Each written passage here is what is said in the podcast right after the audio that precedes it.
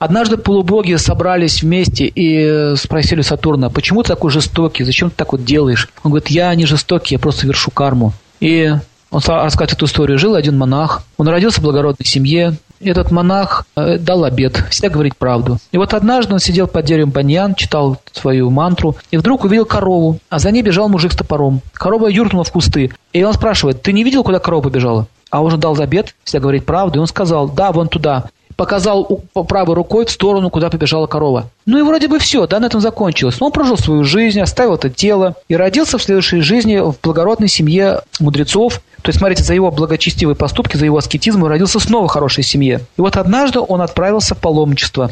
И в этом паломничестве он устал и зашел в один хутор, и постучался в первый попавшийся дом. Открывает красивая девушка вместе со своим мужем, и он говорит, здравствуйте, я паломник, я хочу отдохнуть я иду вот святым местам. Они пригласили себе в дом. Он говорит, нет, нет, я монах, я не могу к вам в дом заходить. Давайте я лучше вас на сеновале переночую. Они его постелили на сеновале, и он лег спать. Вот ночью жена этого мужчины заходит к нему, раздетая, вся обнаженная, и говорит, дорогой мой, я как только увидела тебя, я сразу вожделела к тебе, и я хочу с тобой переспать. Вы можете себе представить такую картину? Он испугался, говорит, ты что, с ума сошла? У тебя же муж. Она говорит, а, так проблема только в муже. И она ушла. Он стал собирать свои вещи. Как, как только он стал выходить, перед ней появилась женщина. В одной руке она держала топор, в другой руке он держал отрубленную голову своего мужа. И говорит, вот, я его убила, говорит. Теперь, говорит, нам ничего не мешает. Я хочу быть с тобой. И он закричал, ты сумасшедшая, ты просто сумасшедшая. И побежал. А, она эту голову кинула ему, ему в руки. И он побежал. И она закричала, ах так, ты не хочешь быть со мной. Из-за тебя я убила своего мужа. И она закричала ему вслед, люди, люди, хватайте его, хватайте его. Он убил моего мужа и хотел меня изнасиловать. Его арестовали. Дело дошло до самого царя. И ему было очень странно, как такой представитель великой династии мог так опуститься низко. Ну, в общем, он э, понял, что там что-то нечисто, но, доказать он не мог обратное. И он присудил ему публичную казнь. Ему отрубили правую руку, лишили браманских регалий, и выгнали из страны в пустыню, без права возвращения назад. Так он потерял все в своей жизни. И вот он сидел в этой пустыне с окровавленной раной и горько плакал и говорит, Господи, ну я же к тебе шел. Ну что такое, говорит, ну почему так меня наказал? И он в эту же ночь приснился сон. И он видел, как он сидел под деревом, как бежала корова, за ней бежал убийца. Также ему показали, как он убил эту корову. Также показали, как эта корова родилась в следующей жизни этой девушкой и стала мужем того самого убийцы, который ее убил. Также ему показали, как он запутался, заблудился и зашел в этот хутор, постучался в эту дверь. Смотрите, все трое снова встретились. Они встретились, и эта девушка, она влюбилась в него, потому что она должна была совершиться карма. И она убивает своего мужа. А таким образом она отомстила, ну, как вернула долг этому убийце.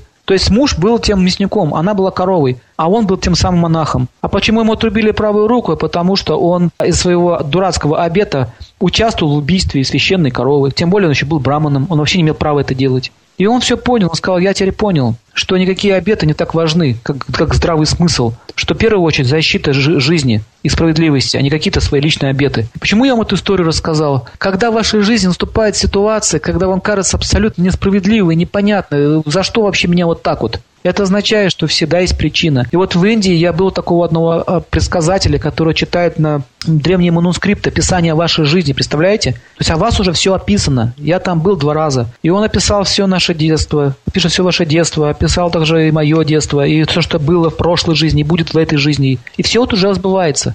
И там он даже помогает людям, а, как решать эти проблемы. Например, одна девушка не могла выйти замуж. И она очень, была в очень плохих отношениях э, со своей матерью из-за своего отчима. Он и сказал, что в прошлой жизни этого отчим был вашим мужем, а вы ссорились и делили его. Понимаете, то есть всегда какая-то есть причина, каких-то непониманий взаимоотношений или какая-то вражда. Если ваш сын становится вашим врагом, это означает, он был вашим врагом в прошлой жизни. И чтобы решать эти вопросы, мы сейчас не можем в протяжении всей лекции рассказать судьбы всех людей. Но для этого существует астрология. С помощью астрологии мы можем узнать, что было в прошлом, как ее исправить, эту ошибку. Так вот, эта девушка, которая не могла выйти замуж, он ей посоветовал так. Ты, говорит, разрушала в прошлой жизни семьи. Ради спортивного интереса ты уводила мужчин и делала такие вещи, и бросала потом их. Поэтому в этой жизни ты лишена любви и счастья.